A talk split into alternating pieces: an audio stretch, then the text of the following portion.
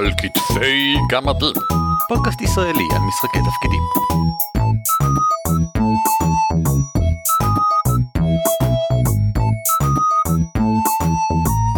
שלום וברוכים הבאים לפרק 166 של על כתפי גמדים, פודקאסט ישראלי העוסק במשחקי תפקידים. שמי הוא ערן אבירם. וואו, נעים מאוד, אורי ליפשיץ, וואו! אורי, מלמה אתה כל כך מתרגש? לפעמים אני מרגיש שרגעים מיוחדים דורשים התרגשות מיוחדת. הו, מהו הרגע המיוחד עליו אתה מדבר? אני מתרגש מהפרק הזה כי זה פרק מיוחד כי הוא הולך לדבר על דברים מיוחדים. מה אתה אומר? אז פה תתחיל. ובכן, היום אנחנו הולכים לדבר על ספיישלים, על כל הדברים שהם לא עוד מפגש הרפתקאות שממשיך את דרכה של הקבוצה בהרפתקאותיהם, אלא פרק שיש בו דבר מה מיוחד. והפעם אנחנו מתייחסים לספיישלים במובן של מחוץ לעולם המשחק, כלומר לא אה, פרק סוף עונה שהוא מיוחד כי הוא מתרחש בו עם תפנית עלילתית כזו או אחרת, אלא אנחנו מדברים על ספיישלים, על דברים שאותם אנחנו מארגנים, כדי שהמפגש עצמו יהיה שונה, מיוחד, יוצא דופן, אה, יועבר בשיטה אחרת, מגוון דרכים שונות. אני כבר עכשיו אגיד שכל מי ששומע את הפרק הזה ואחד מהרעיונות נראה לו מגניב, תאמצו אותם, תיישמו אותם, דברו עם המנחה שלכם, תציעו את זה בתור שחקנים, ת, תתנדבו לארגן את ההפקה של העניין, זה רק יוסיף. אני רואה את ספיישלים בתור הכלי העיקרי לשמירה על המתח בחבורה, כי אנחנו מדברים בתכלס על מערכות, רק על מערכות. חד, משחק חד פעמי יכול להיות מגניב ואדיר, אבל הוא לא יכול להיות ספיישל כי הוא לא יוצא דופן משום דבר אחר, כי הוא חד פעמי. אבל במערכה, אני חושב שספיישלים זה משהו שממש כדאי לשקול ברצינות להכניס, אה, אולי לא על בסיס קבוע, אבל כל כמה חודשים להיזכר בכך שאולי כדאי להכניס את זה אחד. כי עם כל הכבוד למערכה, ויש כבוד, אולי המשחק שלכם מגניב ואדיר וה... ומותח וכולם אוהבים אותו, תמיד כדאי לשבור שגרה פעם בכמה זמן, זה מרענן, זה גורם לתחושה של השקעה, משקיעים בנו, דברים עובדים אחרת קצת פתאום, ואולי זה ייתן לנו זווית אחרת על הכל, אולי זה נקודה טובה בשבילנו להסתכל קצת אחורה. עשינו פרק שלם שבו דיברנו על אה, אבני דרך, ולכן לא נדבר על זה שוב פעם עכשיו. אבל הרעיון מבחינתי הוא שאני רואה אישית לפחות ספיישל כמשהו שהוא חובה בכל מערכה שעוברת את ה... בוא נגיד שישה חודשים או שנה אולי תלוי בכם בקצב שבו אתם משחקים בשלב הזה אני חושב ממש כדאי להתחיל מדי פעם להפתיע את השחקנים או כמו שאתה אמרת אם אתה שחקן לבקש להכניס דברים חדשים. Uh, כמובן לא רק למערכות והרפתקאות העצה הזאת נכונה גם למקום עבודה, לפרויקטים, למערכות יחסים, כן. הכל. פעם בכמה זמן שווה לעשות משהו מיוחד, ולו רק מפני שזה יעודד אתכם להשקיע יותר בדבר שאתם אוהבים. אני גם חושב שזה הופך את החיים למעניינים יותר. בהחלט. אה, אני רוצה להתחיל עם הרעיון הראשון שלי לספיישל, שהוא לרוב סשן מיוחד עבור דמות ספציפית. זה יכול להיות uh, שכולם משחקים עכשיו איזה רגע משמעותי מהעבר של הדמות הזאת, אני עשיתי את זה הרבה פעמים, אני, אני אוהב את המנגנון הזה, כי הוא בעיניי דרך נהדרת לפתח דמויות. אני לרוב אה, אבחר איזושהי דמות מהקבוצה, ויגיד, אוקיי, אתה סיפרת ש... אני, אני אתן פה דוגמה ספציפית, אה, אתה סיפרת בעבר שהדמות שלך עזבה את הצבא מסיבה כזו או אחרת, אני מכין דפי דמות לשאר השחקנים, שמשחקים דב"שים באותה סיטואציה, ואז אותו שחקן בעצם משחק את העבר של הדמות שלו ומפתח במיוחד את הדמות הספציפית הזאת. עכשיו, זה לא חייב להיות רק משהו כזה, זה יכול להיות גם משהו יותר אה, ממוקד להווה ולעלילה. הייתה לי, היה לי שחקן שהיה לו דמות בשם קפטן מורגן, שאני החלטתי לעשות פרק עבורו בהשראת אה, פרק של פארסקייפ. אה, הפרק Won't Get Fooled Again, שאני בטוח שכל מי שראה פארסקייפ זוכר בחיבה, שג'ון קרייטן, הגיבור של הסדרה, נתפס על ידי האויבים שלו, והם חוקרים אותו מנטלית ומריצים לו כל מיני תסריטים בראש. אז אותה דמות נתפסה על ידי אה, וילנים סיונים כאלה ואחרים, וכל הסשנס ששיחקנו, בלי ידיעת השחקן ההוא, לקחתי את כל שאר השחקנים כנגדו, הם בעצם רק אה, הזיות בתוך הראש שלו. אה, אפשר להקביל את זה לפרק הולודק בסטארט-טרק או דברים דומים. שהרעיון הוא שיש דמות אחת שהיא בעצם אה, לקודה איפשהו בסביבה בדיונית, וכל השאר משחקים את המסביב, בידיעתו או לא בידיעתו, ומפתחים ככה ממש סשן מיוחד עבור דמות ספציפית. ערן, אתה גם עשית משהו מאוד דומה עם סיסיליה בקמפיין שלנו בזמנו, אם אתה רוצה להרחיב. במערכת התפוז הסגול, אה, מאחר ודגלתי באותו קונספט של לעשות כל כמה זמן איזשהו פרק ספיישל, עשיתי פרק שמתרחש כולו בתוך הנפש של אחת הדמויות, סיסיליה. זה היה קטע עלילתי שבכל מקרה עסק בסיסיליה אה, לא מעט. זה באותו זמן אה, היה איזשהו עניין שנגע לגורל, נבואה, לא משנה, הנקודה היא שאיזשהו יצור על טבעי בא והתקיף אותה, אבל הוא התקיף אותה באופן כזה שהוא התקיף אותה מבפנים, את נשמתה, במין צורה שכזאתי, והדמויות, או אם אני זוכר נכון למעשה, האופן שהסיסיליה תופסת את הדמויות, זאת אומרת הזיכרונות של הדמויות בתוך מוחה, אני לא חושב שזה באמת היה התבטאות של הדמויות, אלא באמת הכל קרה רק בתוך הראש של סיסיליה. אה, נלחמו כנגד הפלישה הזאת מבחוץ, וזה אני חושב נחמד בפני עצמו, אבל כדי לוודא שזה באמת מרגיש שונה, המפגש התנהל כולו הם, אה, במכניקה שונה מהרגיל. במין סוג של קרב על בלתי פוסק כזה אה, על בסיס משחקי טאוור דיפנס. שזה משחקים שבהם אתה מנסה להגן אה, על אזור מסוים מפני יצורים שמגיעים ללא הפסקה מהצדדים. והכנסתי מכניקות חדשות, הגיבורים יכלו למשל לנצל את האנרגיית הנפש של סיסיליה, אבל אם היו מנצלים יותר מדי ממנה, אם זה היה מסתיים בכך שאין לה יותר, אה, אפשר להגיד, אנרגיה פנימית, זה היה משפיע על הדמות להבא, הייתי אומר אחר כך ליואב, לשחק אותו אחרת בכל מיני דברים. וזה היה אחלה פרק בעיניי, אני מאוד נהניתי. אה, בתור שחקן אני מאוד נהניתי, זה היה נחמד, זה היה מעניין, זה היה שונה, ובאמת היה את ההרגשה הזאת שאתה אתה עושה משהו מיוחד, אתה מייצג את תעצומות הנפש של דמות אחרת כשהיא מתמודדת עם um, אתגר רוחני. זה היה מאוד מאוד יפה. יש המון דרכים שונות לעשות פרק שהוא מיועד ומיוחד עבור דמות מסוימת ולהדגיש דברים באופי שלה. אני בטוח שכל אחד עכשיו ששומע יכול לחשוב על דמויות בחבורה שלו ומה יהיה פרק מעניין ואיזה מכניקה תדגיש את זה כמה שיותר. אה, לכו על זה. נעבור לסוג הספיישל השני, שהוא גם חביב עליי במיוחד. אני קורא לו החבר'ה הרעים. מה שאני מאוד אהבתי, זה לתת לשחקנים שלי לשחק מדי פעם את החבר'ה שמולם הם נלחמים. אה, למשל, היה לי מבוך מאוד מאוד אה, מתוסבך, שבסופו של דבר השחקנים והדמויות מצאו איזה אבן זיכרונות שהייתה שייכת לאחד מהנבלים, וכשהם פתחו את האבן זיכרונות האלה, הם ראו מעין הקלטה של פגישה שבה הנבלים החליטו על איך להוציא לפועל את תוכניתם הזדונית. מה שקרה במקרה הזה, בסשן הבא, כל שחקן קיבל דף דמות, לא ממש דף דמות מפורט עם כוחות והכל, כי רציתי לשמור את זה כהפתעה, אבל דף דמות שהיה כתוב עליו בכמה שורות ההיסטוריה של הדמות, התיאור הפיזי של הדמות, ומה המוטיבציה שלו בפגישה הנוכחית.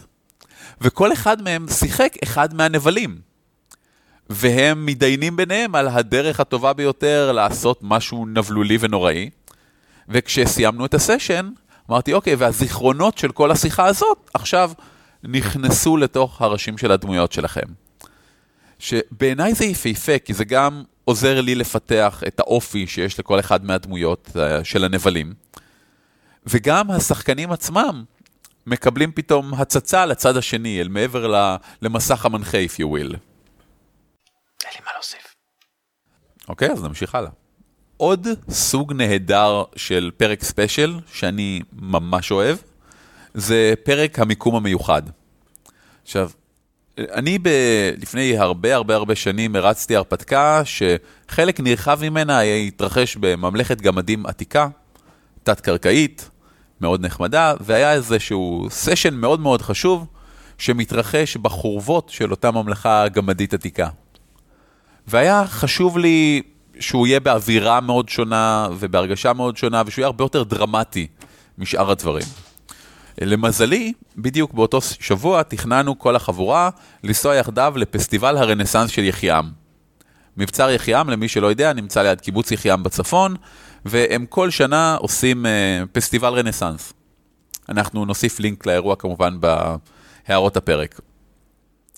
ואני ידעתי שלא רחוק משם יש אזור עם מערות עתיקות, ואחת מהן ספציפית, אתה נכנס ממש לתוך גבעה, יורד מטה, נמצא בחדר עגול וגדול מאוד, עם כל מיני גומחות שיש בהם קדים עתיקים, אבל זה לא ממש באזור אה, מרכזי. הלכנו לשם, ירדנו, הדלקנו נרות, הדלקנו עששיות, והרצנו סשן נרטיבי מצוין שם, וזה ממש הרגיש גמדי.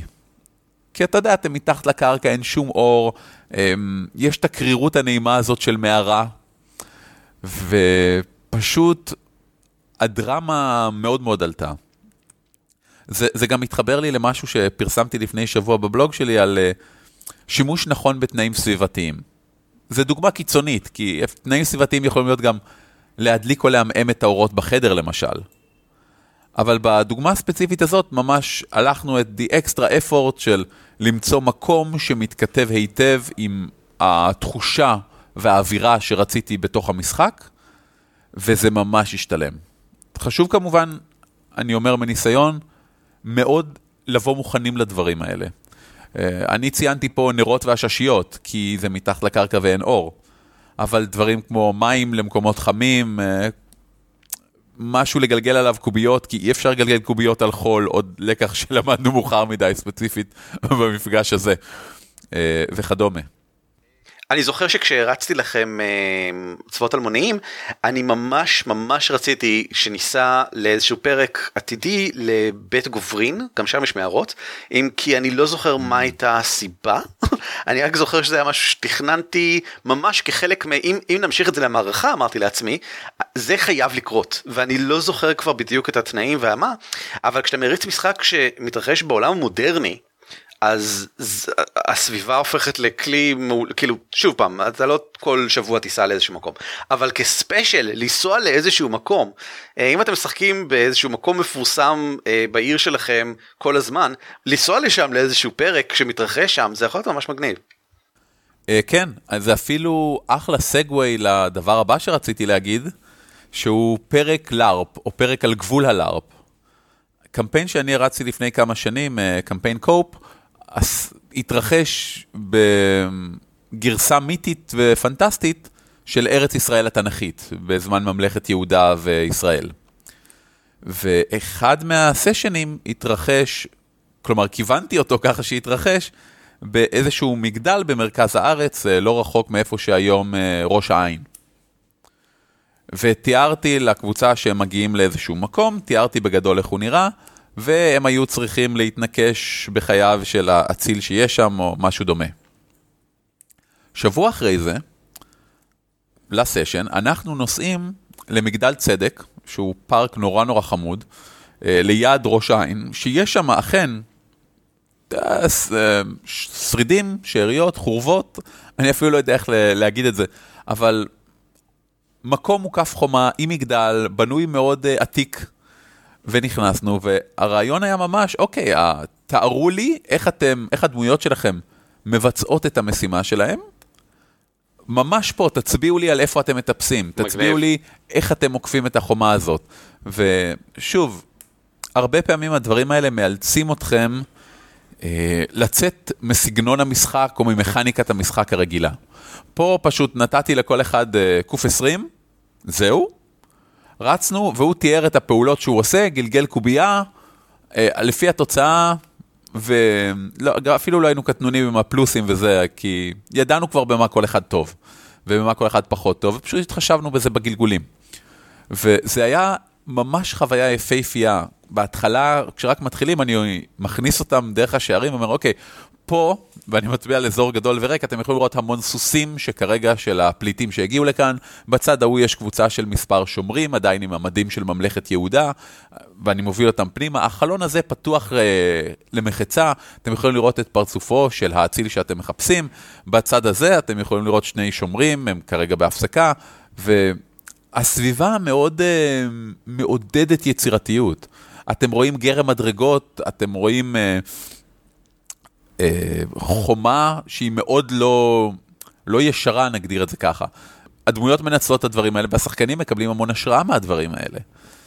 אה, ועד היום, הסשן הזה במגדל צדק אה, זכור לי כחוויה נהדרת ומדהימה, כי אנחנו רצים מצד לצד כשאנשים מצביעים, וממש אתה יכול לדמיין לעצמך איך הדמות של הרוג אה, קופצת ונאחזת בקצה של הגג ומרימה עצמה למעלה, וכל גלגול הוא דרמטי, כי אתה מגלגל וישר מסתכל למעלה לראות אם היא נופלת, ואווירת הלחיות בתוך סרט אה, ממש מוצלחת. זה עוד סוג של ספיישל שאני מאוד ממליץ, נורא קל לעשות אותו. פשוט למצוא מקום פיזי, לוקיישן שהוא מעודד או דומה לחוויה שעברתם, ולזרום על זה. אני חושב שהחריגה גם שעשיתם מהמכניקה, אה, גם במקרה הזה וגם בכמה מקרים קודמים שכבר ציינת, היא מאוד חשובה ומעניינת, ואני ארחיב על זה עוד בהמשך. עכשיו, לא חייבים בשביל ספיישל לעשות דברים כאלה, לא חייבים לצאת מהבית, לא חייבים אמ, כי, כי אלה דברים שלרוב דורשים יותר תכנון, כן, הם לוקחים יותר כן. זמן, יותר קשה לעשות אותם, ואני לא רוצה שאנשים יקבלו את הרושם שספיישל חייב להיות דבר כזה. ספיישל יכול להיות גם, שאני זוכר דוגמה מאוד ספציפית, שאחד השחקנים התקשר אליי, אמר אורי, אני לא מגיע היום בערב, ואני יודע שאנחנו באזור מאוד חשוב במבוך, אבל אה, קרה, הוא קורה. החיים הם כמו שהם. ואני החלטתי, טוב, אז היום נעשה פילר, אבל אני לא רוצה שיהיה פילר מאפן, אני רוצה שיהיה ספיישל. אז מה שעשיתי, היה לדמויות חיית מחמד סלש דבש שמלווה אותם, שנקרא פאקה, הוא היה קצת פוקימון כזה, הוא יכל להגיד רק פאקה. אני חושב שדיברנו עליו. כן, הוא, הוא דמות שאני מאוד אוהב.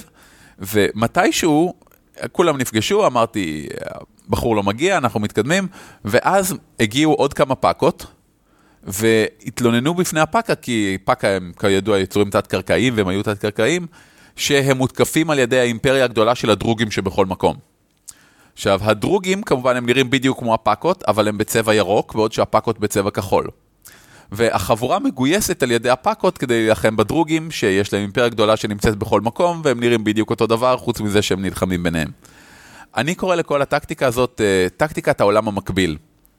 במקביל לכל מה שהדמויות עושות וחיות וההרפתקה מתרחש בו, יש עולם מקביל כלשהו, שהם לחלוטין לא מודעים אליו, ועלול מדי פעם לדרוש את תשומת ליבם על ידי משהו. אלה כל פרקי הטלוויזיה של אה, נפלנו דרך חור בין-ממדי ולוקח לנו כל הפרק לחזור הביתה ושום דבר לא השתנה. עכשיו, אפשר לנצל את כל הקונספט הזה כדי לעשות דברים הרבה הרבה יותר מעניינים.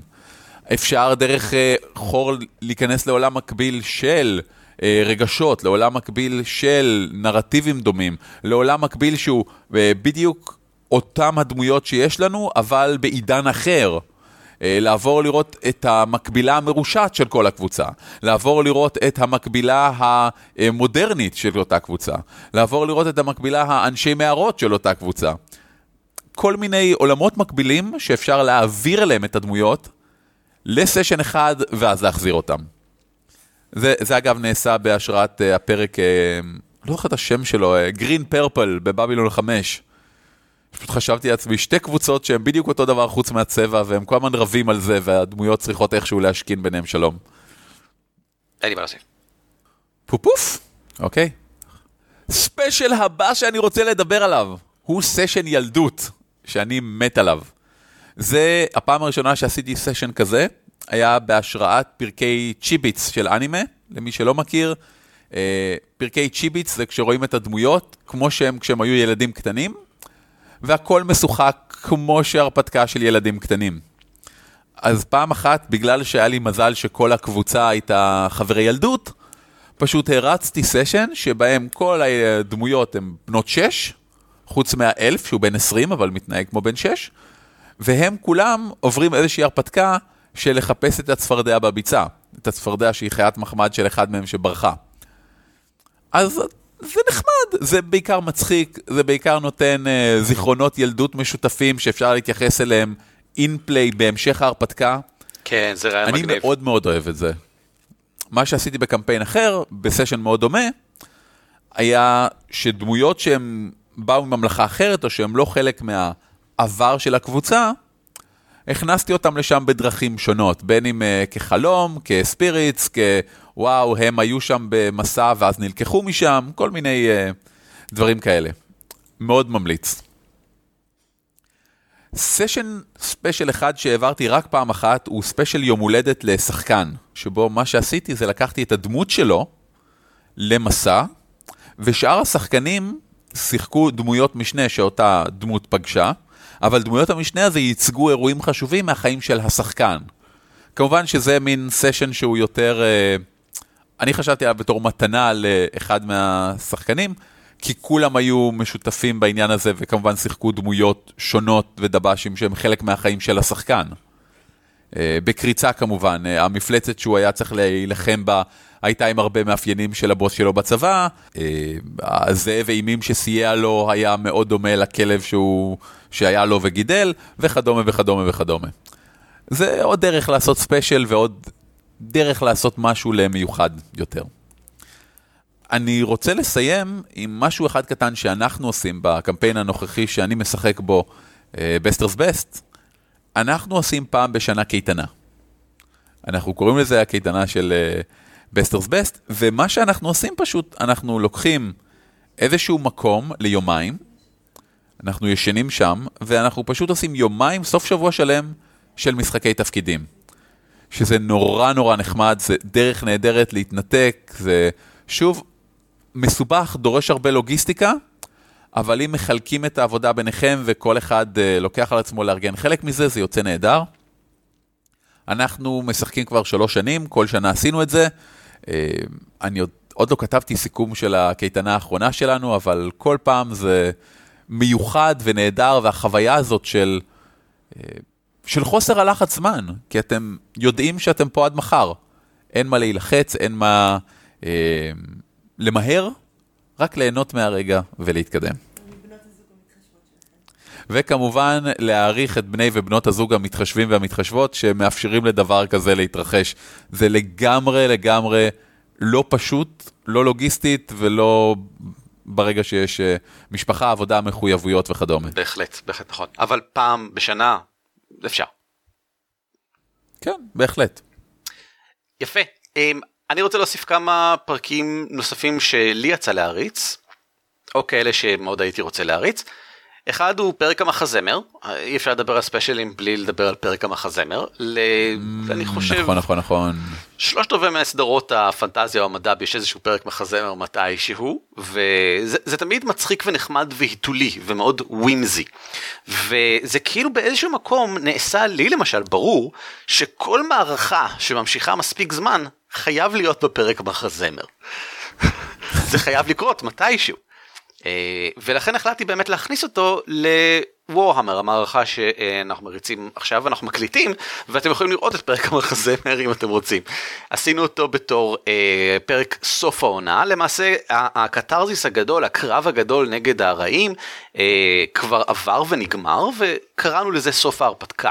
ואז עשינו ספיישל, ממש קראנו לזה פרק הספיישל מיד אחר כך, שלסיים עוד משהו אחד מאוד חשוב שהיינו צריכים לעשות, אבל לא התעסקנו בו עדיין, פרק אחד שיעשה רק את זה, אחרי שאנחנו נרגענו כמו שצריך, ובמחזמר. עכשיו, אי אפשר באמת לתת לשחקנים, אה, לצפות מהם שימציאו אה, שיר מאפס לכל דבר ויזמרו על זה, אבל זה בסדר, לא חייבים להגזים. יש כל מיני רמות לארגן דבר שכזה, אפשר למשל, תאורטית אם אתם מוכנים לעשות את ההשקעה והשחקנים שלכם בעניין, לדבר איתם כבר שבוע, שבועיים לפני ולהגיד להם, שמע, אני מתכנן, בפרק הבא יהיה מחזמר, אמ, אני הייתי רוצה שאתה תכתוב איזשהו שיר קצר, אה, בית או שניים, על אה, משהו מסוים ספציפי שקרה, או תחושה מסוימת כזאת שיש לך, אני, זה משהו שאני מצפה שיקרה במהלך המשחק, ואז בעצם כל שחקן כותב את הקטע שלו, ובמהלך המשחק כל אחד שר את הקטע שלו, וזה יכול להיות מגניב, אבל זה דורש כמות השקעה שאני לא חושב שהיא ריאלית. לפחות לא בחבורה שלי. אה, ובהתחשב בכך שחשבתי לעשות פרק מחזמר רק בערך שעה לפני שהתחלתי להריץ את הפרק הזה, אז אה, זה בכלל לא, לא מסתדר. אז מה שאמרתי, בסדר, זה יהיה ככה. כל הסשן כולו היה בתכלס טקס אחד גדול, כדי לטהר איזשהו משהו, וכל דמות הייתה צריכה לעשות משהו בטקס הזה. עד כה הכל לקוח מההרפתקה כמו שהיא כתובה. אמרתי לעצמי, בסדר, אבל בנוסף, מאחר וממש חשוב שתצליחו בטקס, ומאחר ואתם רוצים לגלגל קוביות ולהוסיף להם כל מיני דברים, כשאתם מרגישים לנכון שזה הזמן לגלגל... מה, אתה רוצה להגיד משהו? לא, אני פשוט רוצה לצחוק מזה, זה פשוט... מאחר ואתם, השחקנים, רוצים לגלגל קוביות ורוצים להוסיף להם כל מיני דברים. זה נכון. זו התנסחות נהדרת. כן, כן, לא, כשחקן אני נורא אוהב לגלגל קוביות ולהוסיף להם דברים. משאיפותיי בחיים. ולדמויות גם נורא נורא חשוב שהטקס הזה יצליח, כי הוא עושה משהו ממש ממש קריטי, והם פשוט לא יכולים להרשות לעצמם שהוא ייכשל. כל דמות אמורה לעבור שלושה גלגולים, שלוש בדיקות בעצם, אה, לא בדיוק ברצף, כדי לעשות את זה יותר מותח, אז כל אחת עושה בתור אחר, ואני כל פעם מתאר לכל אחת מה עובר עליה, והם מחליטים מתי הם רוצים להכניס את קטע המחזמר שלהם, שדורש מהם להגיד משהו על תקוות שיש להם לעתיד, חוויה כלשהי שהם נזכרים בה מהעבר, או תחושה שיש להם לגבי דמות אחרת, והם צריכים פשוט להגיד את זה בשתי שורות שמתחרזות. זה הכל, לא צריך יותר מזה. אה, אבל זה היה ממש מספיק. זה, זה, זה היה נחמד, כל אחד חיכינו ל, לרגע שבו מישהו יבחר לעשות את זה, ואז נתנו לו אפילו אם צריך שתי דקות שישב לחשוב על זה, שיהיה פשוט נחמד. לא צריך לשפוט אותו אגב, כמובן, לא שפטתי אותו אם זה טוב או רע, הוא קיבל את הקובייה בכל מקרה השחקן. וזה נתן לי הזדמנות לעשות עוד משהו שאני חושב שהוא ממש חשוב בפרקי מחזמר, וזה להציג את הצד של הרעים. זה משהו שאתה דיברת עליו מקודם, אבל בהקשר הזה, mm-hmm. דמיינו לעצמכם שבזמן שאנחנו רואים מחזמר, אנחנו רואים את הגיבורים עושים את הדברים שלהם ושרים, אבל בדרך כלל גם רואים את הנבל עושה את הקטע שלו ושר. ואם זה קטע שבו עוברים בין גיבורים לבין הנבל וכן הלאה, וכל אחד מספר על התוכנית שלו ועל מה הוא חושב ומה הוא היה רוצה וכן הלאה. לדעתי ככה צריך להיות גם בסשן מחזמר. ולכן, ומאחר וזה ממש טוב להתרמה, הראיתי להם בכך ש... תיארתי איזושהי סצנה מרוחקת במקום אחר, נתתי איזשהו רמז לכך, אמרתי מה הדגל שרואים ברקע ודברים שכאלה, ואמרתי את השתי שורות חריזה של הנבל, ובהן רמזתי לכך שהתוכנית מתקדמת כראוי, למרות שכאילו הגיבורים ושחקנים חשבו עד עכשיו שהכל עובד מצוין מבחינתם שהם הצליחו לעצור את כל התוכניות המנוולות אבל הנה הוא אומר שהכל בעצם מתקדם כראוי וזה וזה נהדר זה, זה הקטע ממש מוצלח שהתאפשר רק בגלל שעשינו את זה מחזמר ובהיגיון של מחזמר אתה יודע כל אחד שר על מה שיש לו גם אם הוא הנבל וגם אותו רואים כי זה מה שקורה. אה, אז זה היה ממש נחמד זה גם הזדמנות להכניס קצת אה, בדיחה לא רק בכך שהסצנה עצמה יכולה להיות מצחיקה אלא גם לתת לדמויות משנה להגיד את השתי שורות המצחיקות שלהם בשיר מתישהו. וזה חמוד, זה חמוד מאוד. זה נהדר ואני לא יכול לחכות כבר לעשות אחד כזה.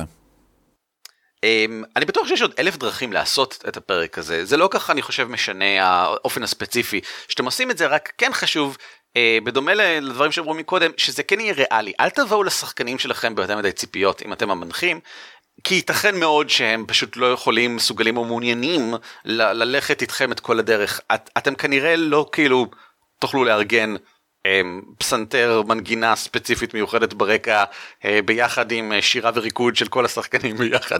זה כנראה לא יקרה. יפ. אמ, עוד סוג של פרק שהוא מאוד מוצלח בעיניי והוא דומה למשהו שאתה אמרת מקודם זה פרק ה-lower deck זאת אומרת הסיפון התחתון על שם אה, פרק מאוד מפורסם בסטארטק The Next Generation שבו במקום להתמקד בצוות הגשר החבר'ה הכי חשובים בספינה מתמקדים באיזה ארבע דמויות של קציני משנה. שהם מהלואוור דק. אתה לא כך אתה אף פעם לא רואה אותם אתה רואה אותם רק בפרק הזה וזה בעצם קצת מאחורי הקלעים ומהזווית שלהם. ובעולם שלהם אתה מבין עד כמה הקצינים הגדולים הדמויות הראשיות הם חצי אלים ש- שאתה אתה מחפש את, את uh, האישור שלהם לכל דבר אתה uh, מעריץ אותם ואת המיומנות שלהם ואתה פחות מיומן ואתה פחות בטוח ואתה אתה בלואוור דק. וזה דרך נהדרת להאדיר את הדמויות. אם משחקים פרק על מי שליד הדמויות. אמ, זה יכול להיות מישהו שהוא מסביב לחבורה, אה, קבוצה של דוושים שאתם כבר מכירים וכבר קיימים, ופרק אחד משחקים אותם, על רקע משהו שקורה לדמויות הראשיות, אה, וזה יכול להיות גם דמויות משנה חדשות לגמרי, שנחשפות או עוברות משהו תוך כדי משהו שקרה לדמויות הראשיות. למשל, אם הפרק הקודם היה מטורף, נהדר, אדיר, כבשתם את הטירה והעפתם את הדרקון, וסיימתם את ההרפתקה לצורך העניין, דרך נהדרת לפרוק את זה ולעשות קצת אה, קטע מגניב לגמרי אחר כך יהיה לעשות את הפרק שבו רואים משחקים את המשרתים של הדרקון או את האנשים שבצינוקים של הטירה שמצליחים להשתחרר תוך כדי המהומה הזאתי ועוברים סדרה של הרפתקאות שמשקפת את מה שעשו הדמויות במשך אותו סשן. ונחשפות רק להשפעות ולתגובות שלהם, ומאוד מתפעמות בגלל שהן חלשות יותר ולא מסוגלות היו להעלות בדעתן לעשות משהו כזה. אני, זה נורא מזכיר לי במשחק מס אפקט, אני לא זוכר אם אחד או שתיים, יש סצנה במשחק, למי שלא מכיר, אתה משחק איזה סופר לוחם, קומנדר שפרד, המאצ'ו האולטימטיבי של הגלקסיה שיכול לעשות הכל, ואחת מדמויות המשנה זה בחור בשם ג'וקר, שהוא הטייס של החללית, כן. והוא סובל ממחלה נדירה של עצמות שבירות. שזה אומר שאם נותנים לו כאפה חזק מדי, העצמות שלו נשברות. ומתישהו במהלך המשחק יש פתאום פרק ספיישל, שבו קומנדר שפרד יורד לטפל בבעיה בכוכב, ולפתע אתה מוצא את עצמך משחק את ג'וקר בזמן שחייזרים משתלטים על החללית. כן. וכל מה שאתה יכול לעשות זה ללכת ולא מהר מדי. בגדול, אם, אם יורים בך אתה מת, אם נושמים לכיוונך אתה מת, אם דלת נסגרת ולא עברת אותה אתה מת, כי, כי ככה. והמעבר הזה של פתאום להסתכל על הכל מ... זה קצת מזכיר את הבדיחה הזאת שרצה לא מזמן, שליד כל מקצה באולימפיאדה צריך מישהו ממוצע שירוץ לידם בשביל שתראה כמה באמת זה מהר יחסית. כן. זה לגמרי מרגיש ככה. כן, אני נורא אוהב את הרעיון של ה-lower deck. לפני שאני אה, אגע במפגש האחד באפריל, שזה האחרון מבחינתי, אני רוצה לתת הערה כללית לגבי אה, שימוש במכניקה אחרת, כי אני חושב שפרק ספיישל שעשוי היטב, בדרך כלל כדאי שיעשה את זה. אה, אני מתכוון לא רק ל... יוסיף מכניקה מעניינת, כמו אה, אם, אה, אם אתה שר אז אתה מקבל עוד קובייה.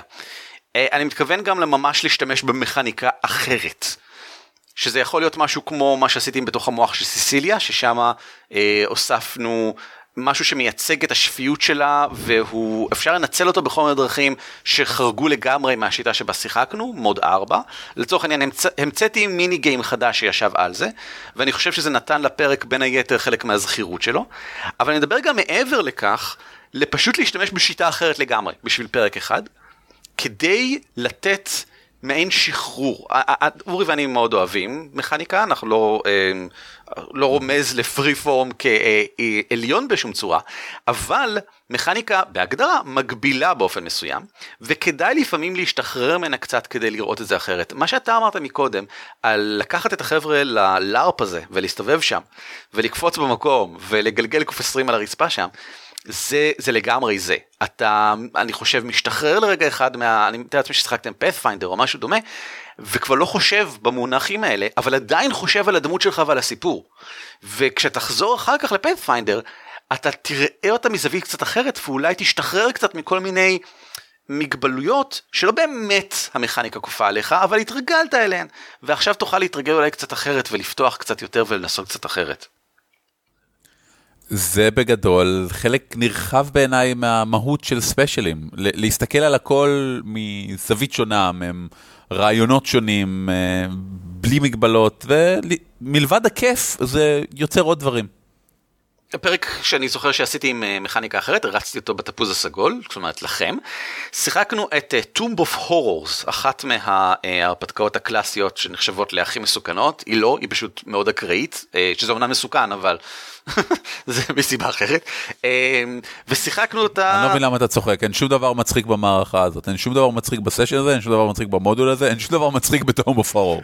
ורציתי שנשחק את Tomb of Horrors כפי שהיא במהדורה 4 בגרסה המעודכנת, כי שיחקנו במהדורה 4 וזה היה חלק מהעלילה, אבל בו בזמן מאחר וקראתי את ההרפתקה והבנתי שב-Tomb of Horrors מהדורה 4 היא הרפתקה לא רעה אבל קשה להגיד שהיא מרגישה כמו רצח אז החלטתי להריץ גם בטום הפור המקורית. היא במהדורה המקורית, ב-D&D מאוד מאוד קדום, אני כבר לא זוכר איזו מהדורה ספציפית, אבל מאוד קדום. ורציתי שהשחקנים ירגישו שזה מקום שבו מתים בלי הפסקה, ולכן פשוט נתתי לכל אחד מהם בוכטה של דפי דמות במכניקה האולטרה מיושנת של מהדורה, לא זוכר כבר מה, ושיחקנו סשן, כנראה, כנראה, ושיחקנו סשן שבו הם פשוט דחפו פנימה דמויות ונתנו להם uh, להיהרג בקצב כדי להבהיר שהטוב בפורום הוא מקום מבהיל וגם כמחווה ל-D&D הישן, וגם כדי להראות כמה התקדמנו מאז D&D הישן. אה, אני חושב שזה אפילו היה לפני אה, תל"ד אפס, אה, מה שהלך שם, היה זריקות הצלה נגד נשיפת דרקון וכל הדברים האלה. והתעסקנו קצת עם החוקים, זה היה חלק מהקטע, אני, אני קצת התעקשתי על זה שנתעסק עם החוקים המיושנים האלה, כדי להרגיש כמה קלנקי זה היה בכוונה. ואז כשחזרנו לטום בפורום המעודכן במוד 4, אז הדמויות לא ימותו שם, גם כי זו הרפתקה לא מאוד מסוכנת וגם כי זה מוד 4 ולא כל כך מתים בה, אבל הם עדיין, השחקנים, ובכן, חשו איזשהו משהו בגלל שהם כן עברו שם מיטות בלתי פוסקות, שהיו הוגנות לגמרי לפי המכניקה המקורי שבה זה נכתב. פוף. בואנה, כל אחד מהספיישלים האלה נהדר. אתה רוצה אבל לספר על הספיישל שלך? כן, כשאומרים לי מפגש ספיישל אני חושב על אה, זה, על אה, מפגש האחד באפריל שרצתי לתפוז הסגול, שבאיזשהו מקום הוא פשוט שילוב של כמה מהדברים שאמרנו כאן. אממ, כתבתי עליו כתבה שלמה במשחק בתיאוריה ואם אתם רוצים אני פשוט אתן קישור כדי שתוכלו לקרוא אותה. אבל בקצרה מה שעשינו שם זה אחד באפריל. הרעיון שלי היה פשוט לעשות סשן שכולו בהומור ובאווירה טובה. אבל לא חורג מההרפתקה זה היה סשן רשמי אמיתי במערכה ואפילו זה היה קרב די חשוב בתוך איזשהו מבוך נגד איזושהי בוסית ועדיין עשינו mm-hmm. אותו במסגרת הזאת והיו שם כמה דברים משעשעים למשל שיניתי את כתוביות הפתיחה שיהיו אחרות ומבודחות אה, אבל זה בכלל לא היה הבדיחה זה היה רק כדי שהם יחשבו שזאת הייתה הבדיחה. הבדיחה הייתה שגם עשיתי דפי דמות לכל שחקן שבו אני עשיתי רק ארבעה כוחות לכל דמות על בסיס ארבעת הדברים שבגדול היא הכי ידועה בו והכי מפורסמת בו. למשל סיסיליה הדמות של יואב אדיס שכבר דיברנו עליה כמה פעמים מפורסמת בין היתר בכך שהיא שורפת את כולם כל הזמן באש נוראית של חרון אה, שממית כסופה. והורגת כל אחד לא משנה מה. בדיוק אה, אז זה לקוח שאומר משהו כמו תשרף תמות אמן שהוא בגדול פשוט עושה 40 ק"ש נזק או משהו לאזור של חדר או משהו כזה הכל מופרך מוגזם ו- וקיצוני. שזה גם מצחיק אבל אז מה שאני חושב באמת הכי עזר לפרק זה שנתתי לכל שחקן דמות אחרת מהדמות הרגילה שלו. אני כבר לא זוכר מה אורי מה אתה שיחקת אבל זה לא היה שונן. לא זה שיחקתי את הדמות של אביב אור את אלסה. וזה נהדר כי אנחנו בתור שחקנים באמת מרגישים את הכאב אחד של השני. ואז פתאום כשאתה משחק דמות של מישהו אחר, נורא קל אה, לעשות את זה באופן מוקצן וקיצוני. כן. אה, אם אני זוכר נכון, אלסה, היה קטע שהיא תמיד החליקה מדברים ותמיד פספסה את ההתקפות שלה. היה לקוח שאומר שהיא אה, מחטיאה תמיד, אני חושב, כן. כן, כן, כן, וזה נהדר, כי הוא תמיד אבחן. אמ, אני נהניתי מאוד מהסשן הזה, גם אני כשחקן שם וגם עכשיו כמנחה שחושב על הדברים האלה, כי כל הבדיחות וההומור והדברים שקרו שם היו מבוססים ונטועים באמת בחוויות מהמערכה ומהדמויות שלנו. כן. זה לא היה הומור חיצוני שעוטף אה, את האירוע, אלא הכל היה מתפתח מהדברים שאנחנו בעצם באמת בנינו ביחד לאורך שנות משחק. ואני חושב שזה אממ, לא משהו שמאפיין כל פרק ספיישל, רחוק מכך, אבל פרק ספיישל שעוסק בחבורה שלכם, ושבמיוחד אם הוא באמת כאילו מטרתו להיות בעיקר פשוט בידורי מצחיק, כדאי שיעסוק בחבורה שלכם ו- ולאסוף באמת את הבדיחות ואת ההרגלים והכינויים ומה שזה לא יהיה כל הדברים שמאפיינים אתכם ולהשתמש בהם באופן מוגזם אם צריך זה לא משנה העיקר לחגוג את עצמכם קצת זה, זה בשביל זה זה שם זה, זה הרעיון שלי היה שם ואני חושב שכל חבורה שמשחקת מספיק זמן ראוי לה פשוט לחגוג את עצם קיומה. אה. כל פרק שלא ציינו כאן וגם כל הפרקים שציינו כאן או אולי רובם מופיעים כבר כמובן בטיווי טרופס כי זה טיווי טרופס אה, אם כי שם מדובר מן הסתם בפרקים של סדרות טלוויזיה עדיין זה מקום לקחת ממנו הרבה מאוד השראה ולכן אני אתן קישור לרשימה של פרקים מיוחדים שמופיעה ב-TV Tropes בהערות של הפרק. נראה לי שזהו. אה, חשוב לציין, כמו שאמרנו קודם, שאפשר לעשות ספיישלים במשחקים וגם בכל דבר אחר. אנחנו עשינו כמה פרקי ספיישלים פה. פרק 100 שלנו היה פרק ספיישל, אה, והיו לנו עוד, יש לנו לפעמים פרקי בונוס, שהם גם דרך של לעשות דברים קצת אחרת כדי לגוון ולעניין ולרגש. וכעת נעשה את הדבר הכי שגרתי דווקא, ונעבור לחדשות ועדכונים. חדשות ועדכונים! יש לי בדיוק שתיים. הראשונה זה כתבה שאורי כתב ועלתה עכשיו, אז זה חדשה ועדכון, אבל היא בעצם לא שלי, היא שלך. אז תגיד אותה ואני אסכים איתך נחרצות.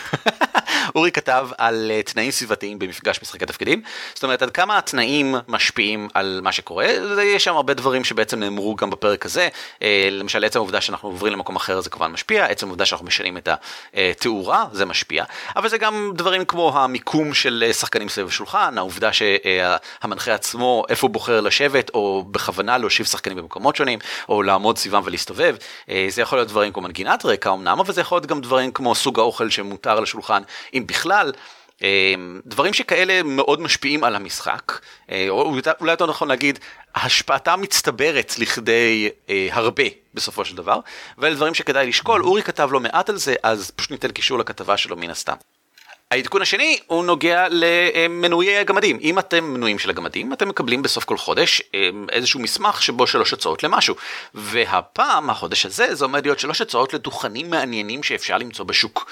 אה, כולל דברים כמו בחור עם אה, כספות, אה, פשלח, שזה מאוד חם, טרי טרי כזה, כמו שצריך, טחון היטב. הכי טוב פשלח, וקמעות הגנה.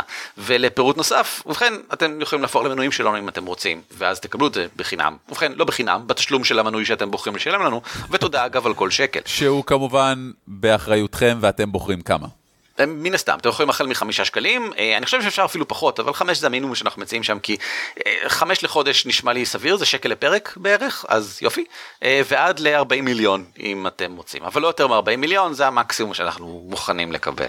זה פשוט בעיות עם האשראי אחר כך, מעבירים לנו וכו', עדיף לא להתעסק עם זה. מסכים. במקרה החמור ביותר, אם אתם לא רוצים את מנויים שלנו, אה, לא נעים לכם, לא מתאים לכם, או שפשוט לא בא לכם, אין בעיה. אפשר להשיג את המסמכים האלה אחר כך גם בחנות גיבורים, אבל רק כמה חודשים אחר כך. אז אה, אם אתם משחקים עכשיו, אז אתם צריכים אותם עכשיו, אז בואו תהיו מנויים שלנו. ובכן, תודה רבה לכם שהאזנתם לפרק זה של על כתפי גמדים. אנחנו נשמח אם תפיצו את הבשורה, תמליצו לחברים שלכם, אם יש פרק שהוא רלוונטי למשהו, תמליצו לאנשים להקשיב כן. ספציפית כן. לא. אם השתמשתם במשהו מכל העצות שלנו, אנחנו נשמח מאוד לשמוע את זה. צרו איתנו קשר בפייסבוק או במייל וספרו לנו.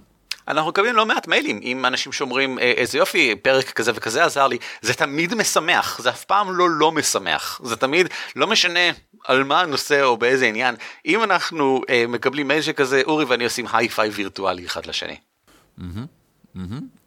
בסדר גמור אה, להתראות ושיהיה לכם יום נעים. להתראות. על כתפי גמדים משותף ברישיון שיתוף ייחוס זהה Creative Commons 3. כלומר, אתם מוזמנים להפיץ אותו היכן ומתי שתרצו, כל עוד אתם נותנים קרדיט למקור. הצוות שלנו הוא ערן אבירם, אורי ליפשיץ ואביב מנוח, וניתן למצוא אותנו באתר שלנו ב-dwarves.org.il, בפייסבוק, בטוויטר או בגוגל פלוס, או לשלוח לנו מייל לגמדים את roleplay.co.il. על כתפי גמדים מוגש לכם בחינם, ואם אתם רוצים לתמוך בנו, היכנסו בבקשה ל-dwarves.org.il/support.